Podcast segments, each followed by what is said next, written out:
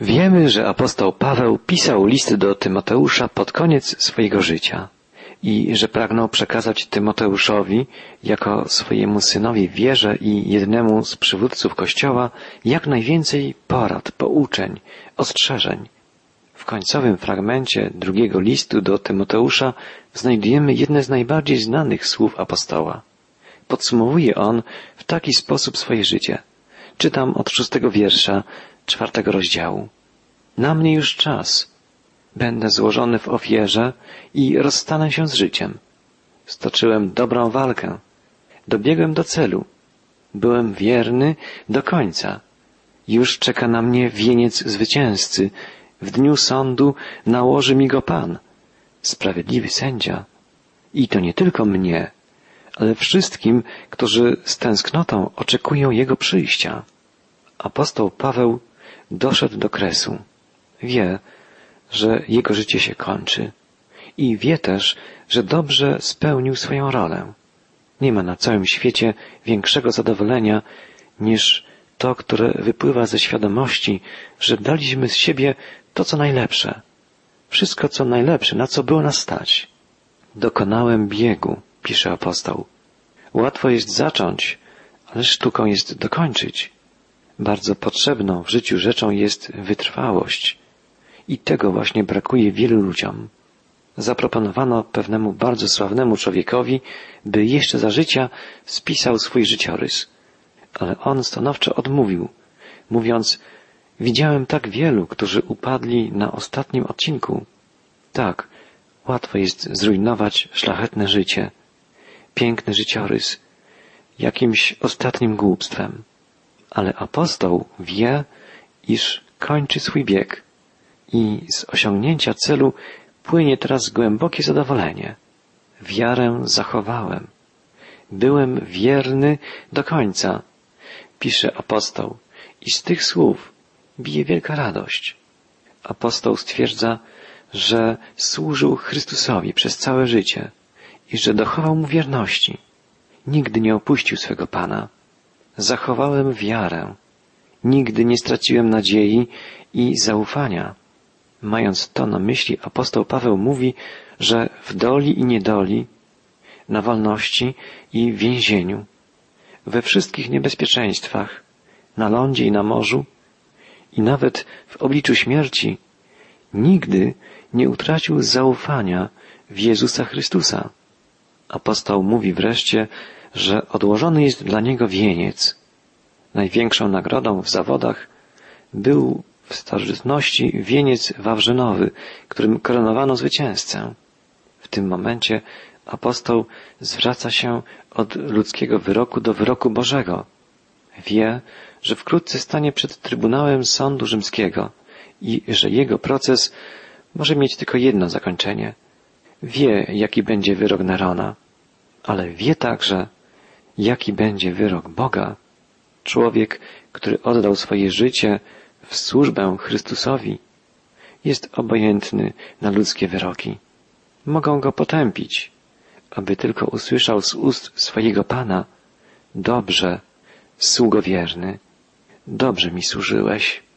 Apostoł pisze, iż w dniu sądu Pan nałoży mu wieniec zwycięzcy. Jeszcze jedna nuta dźwięczy w głosie apostoła Pawła. Ten wieniec oczekuje nie tylko jego, ale wszystkich, którzy wyglądają przyjścia króla. Jakby mówił apostoł do młodego Tymoteusza, Tymoteuszu, mój koniec jest blisko. Wiem, że odchodzę po nagrodę. Jeśli będziesz mnie naśladował, odczuwał będziesz to samo zaufanie i tę samą radość, gdy nadejdzie Twój koniec radość apostoła będzie dzielona nie tylko przez Tymoteusza. Radość apostoła będzie dzielił każdy, kto ukończy chrześcijański bieg życia i dotrzyma wiary. Czy wśród zwycięzców znajdziemy się i my, ty i ja? W końcowym fragmencie listu apostoł Paweł wymienia wiele imion swoich przyjaciół. Jednak nie o wszystkich może wypowiedzieć się pozytywnie. Niektórzy spośród przyjaciół zawiedli go tak, że tuż przed śmiercią Paweł czuje się osamotniony. Apostoł tak pisze do Tymoteusza. staraj się przyjść do mnie jak najszybciej. Demas wybrał życie w tym świecie i poszedł do Tesaloniki. Krescent poszedł do Galacji, a Tytus do Dalmacji. Pierwszym człowiekiem, o którym wspomina apostoł Paweł, jest Demas. Zastanówmy się, co wydarzyło się w związku z Demasem? Nie możemy tego wiedzieć z pewnością. Możemy się jedynie domyślać. Możliwe, że był człowiekiem, który stał się naśladowcą Chrystusa bez uprzedniego obliczenia kosztów. Może nawet nie było w tym jego winy. Jest taki typ ewangelizacji, w której głosi się przyjmij Chrystusa, a będziesz miał pokój, radość, odpocznienie. Oczywiście pewnym sensie jest to najszczersza prawda, ale też prawdą jest, że gdy przyjmujemy Chrystusa, wtedy dopiero zaczynają się nasze kłopoty. Dotychczas bowiem żyliśmy w zgodzie ze światem i z jego wymaganiami. Życie przez to było łatwe, ponieważ szliśmy drogą najmniejszego oporu, razem z tłumem. A kiedy raz człowiek przyjmie Chrystusa, przyjmuje całkowicie nowy zespół zasad i oddaje się całkowicie nowemu rodzajowi życia w swojej pracy, w kontaktach osobistych.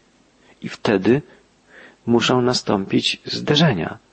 Możliwe, że Demasa wniosła do kościoła fala emocji, a później, kiedy niepopularność, prześladowania, potrzeba ofiary, samotność, może uwięzienie stanęły mu na drodze, zrezygnował, gdyż nie liczył się z takimi trudnościami.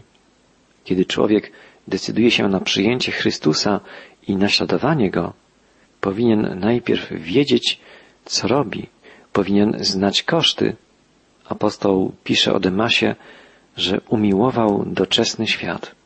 Możliwe więc, że jego problem był bardzo prosty, a równocześnie straszny. Możliwe, że umiłował wygody więcej niż Chrystusa, że miłował łatwą drogę, bardziej niż tę, która prowadzi do krzyża najpierw, a później do nieba. Pomyślmy przez chwilę o Demasie nie z potępieniem, ale ze współczuciem, bo tak wielu z nas jest do niego podobnych. Możliwe, że nie jest to ani początek, ani koniec historii Demasa. Forma Demas jest skrótem imienia Demetriusz, które dwukrotnie występuje w Nowym Testamencie. Raz jest to Demetriusz kierujący rokoszem złotników w Efezie, którego dążeniom y, było doprowadzenie do samosądu nad apostołem Pawłem. Drugi raz jest to Demetriusz, który występuje w listach Janowych jako ten, któremu wszyscy, nawet sama prawda, wystawiają świadectwo. Czytamy o tym w trzecim liście Jana. Czy możliwe, by te dwa miejsca stanowiły początek i koniec historii?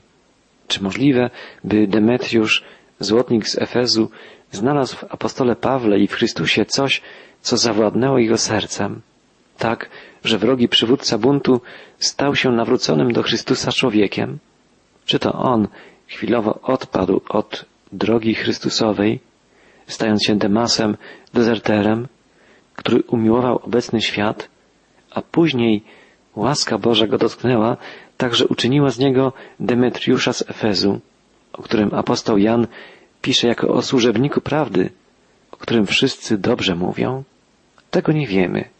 Ale sama myśl, że dezercja Demasa, jego chwile słabości nie przesądziły o jego całkowitym upadku, ale że Bóg w swej wielkiej łasce odnalazł go i na nowo przygarnął, Sama ta myśl napawa nas pociechą i otuchą.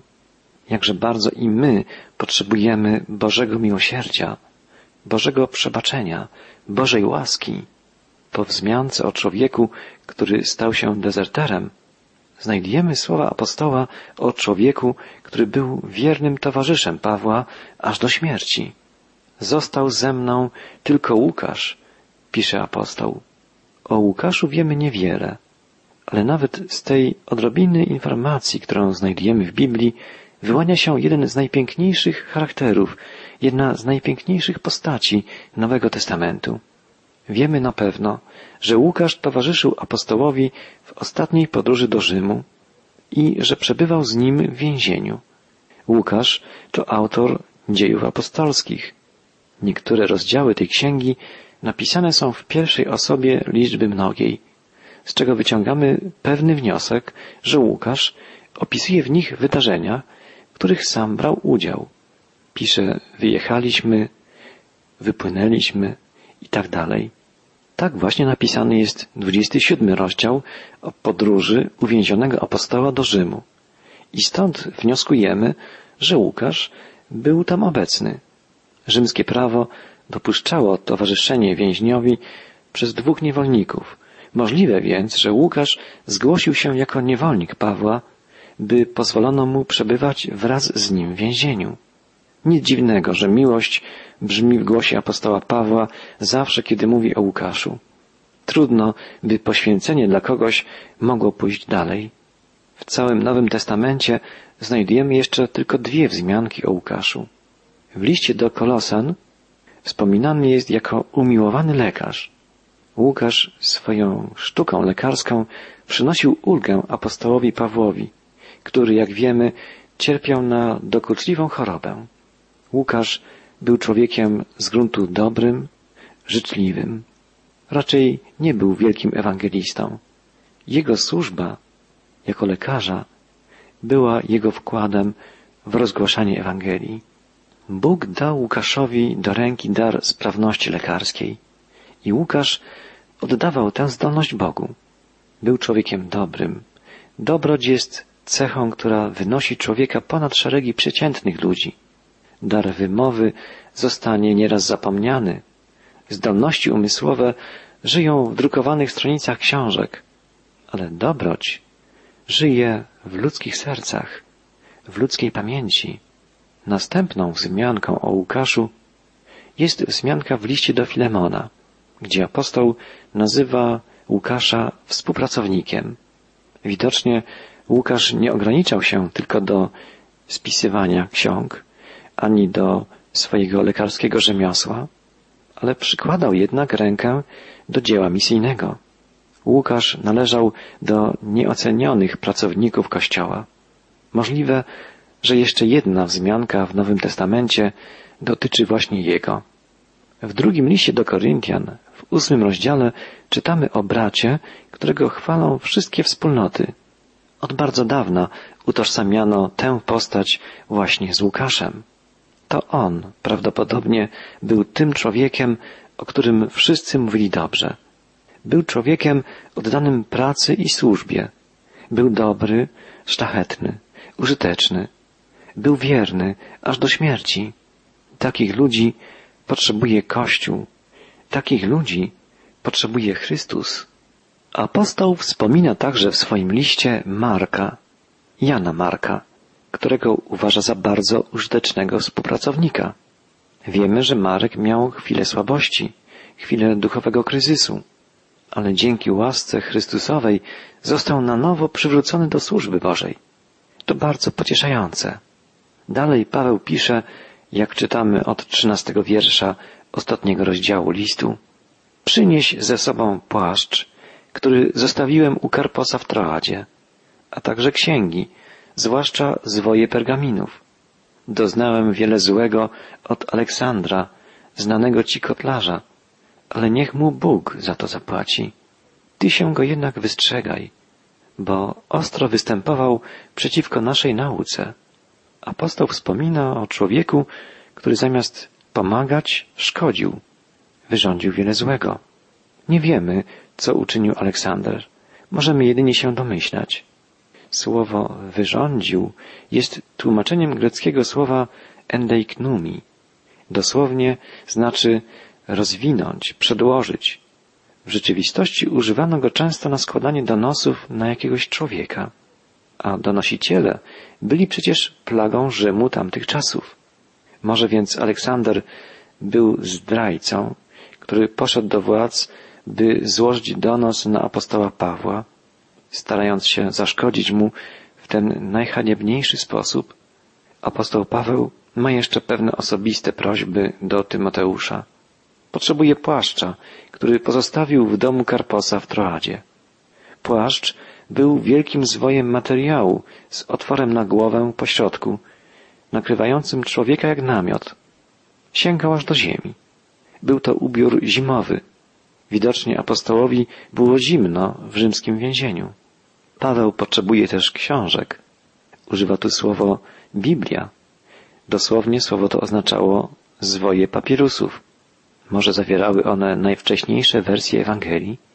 Następnie potrzebne mu są pergaminy, co może mieć dwa znaczenia. Mogły to być dokumenty prawne, szczególnie stwierdzenie obywatelstwa rzymskiego, ale bardziej prawdopodobne jest, że chodziło o kopie pism hebrajskich, gdyż Izraelici spisywali swoje święte księgi na pergaminach sporządzonych ze skór zwierzęcych. Czego apostoł Paweł najbardziej potrzebuje, to słowa Jezusa, słowa Bożego, w sytuacji, kiedy osadzony w więzieniu oczekuje na śmierć. Czując na sobie oddech śmierci, ten wielki człowiek bardziej niż czegokolwiek potrzebuje i pragnie Bożego Słowa, aby wlało siłę i odwagę w jego duszę. Boże Słowo jest słowem życia, słowem, które przezwycięża śmierć i wnosi wieczność. Końcowe wiersze drugiego listu do Tymoteusza świadczą o tym, jak odważnym i wiernym sługą Chrystusa był apostoł Paweł. Czytamy od wiersza szesnastego. W czasie mojej pierwszej rozprawy sądowej nikogo przy mnie nie było. Wszyscy mnie opuścili. Niech im przebaczy Bóg. On sam bowiem stał u mego boku, dodając mi sił, abym mógł w pełni potwierdzić wieść o nim wobec wszystkich narodów. On też wyrwał mnie z paszczy lwa. Tak samo wyrwie mnie Pan ze wszelkiego zła i zachowa dla swojego niebiańskiego królestwa. Niech mu będzie chwała na wieki wieków. Amen.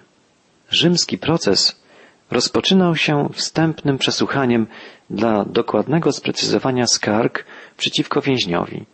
Kiedy stawiano Pawła apostoła na to przesłuchanie, ani jeden z przyjaciół nie stanął obok niego. Było to bardzo niebezpieczne przyznawać się do przyjaźni z człowiekiem, który jest oskarżony i zagrożony wyrokiem śmierci. Ciekawe jest, że gdy czytamy ten fragment listu, myślami wędrujemy ku Księdze Psalmów. Bo przecież w Księdze Psalmów, w Psalmie 22, tym, który cytował Jezus, wisząc na krzyżu, znajdujemy słowa Czemuś mnie opuścił? Tak wołał Dawid. Boże mój, Boże, czemuś mnie opuścił? Paweł pisze, wszyscy mnie opuścili. Nie ma nikogo, kto by mi pomógł. Wołał Dawid. A Paweł wyznaje, nikogo przy mnie nie było. Wybaw mnie z paszczy lwa, czytamy w psalmie. A Paweł pisze, zostałem wyrwany z paszczęki lwiej. Nawrócą się do Pana wszystkie krańce ziemi, czytamy w końcowym fragmencie psalmu 22. Do Pana należy królestwo, wyznaje na koniec Paweł. Pan zachowa mnie dla swego królestwa niebieskiego. Kiedy czytamy to zakończenie listu, wydaje się pewne, że słowa psalmu 22 zajmowały myśl apostoła Pawła właśnie wtedy. Ten psalm wspominał także Jezus, wisząc na krzyżu. Stojąc wobec śmierci, apostoł wzmacnia swoje serce psalmem, który sam Pan użył w podobnych okolicznościach. Trzy rzeczy napawają otuchą apostoła Pawła w godzinie osamotnienia. Wszyscy ludzie go opuścili, ale Pan stoi przy jego boku. Pan Jezus powiedział, że nigdy nie opuści tych, którzy należą do Niego i że będzie z nimi przez wszystkie dni, aż do skończenia świata. Apostoł Paweł jest świadkiem, że Jezus dotrzymuje swego słowa. Apostoł Paweł wykorzysta nawet sąd rzymski dla zwiastowania poselstwa Chrystusowego. Czyni to, co zaleca. W porę czy nie w porę ogłasza ludziom, kim jest dla wszystkich Jezus Chrystus. Tak był zajęty zadaniem głoszenia, że zapomniał o swoim bezpieczeństwie. Człowiek, który cały pochłonięty jest swoim zadaniem, przezwycięża strach. Apostoł, całkowicie pewny swego ostatecznego ratunku, wyznaje jednak, że liczy się z rychłą śmiercią. Chwilowo mógł się wydawać ofiarą okoliczności, ale apostoł Paweł widzi dalej. Wie, że ma zapewnione wieczne bezpieczeństwo. Lepiej jest znajdować się chwilowo w niebezpieczeństwie, ale być bezpiecznym na wieki, niż czuć się bezpiecznym teraz, chwilowo, a narazić wieczność na szwank. Na koniec apostoł prosi Tymoteusza o przekazanie pozdrowień bliskim przyjaciołom, takim jak Pryscyla i Akwila, oraz nalega, by Tymoteusz postarał się przybyć do Rzymu, gdzie uwięziono Pawła jeszcze przed zimą i kończy swój list słowami błogosławieństwa. Niech Pan będzie z duchem Twoim i niech obdarzy Cię łaską. Nie przypadkiem ostatnim słowem listu apostoła Pawła jest słowo łaska, Boża łaska. Tak potrzebna jest każdemu z nas.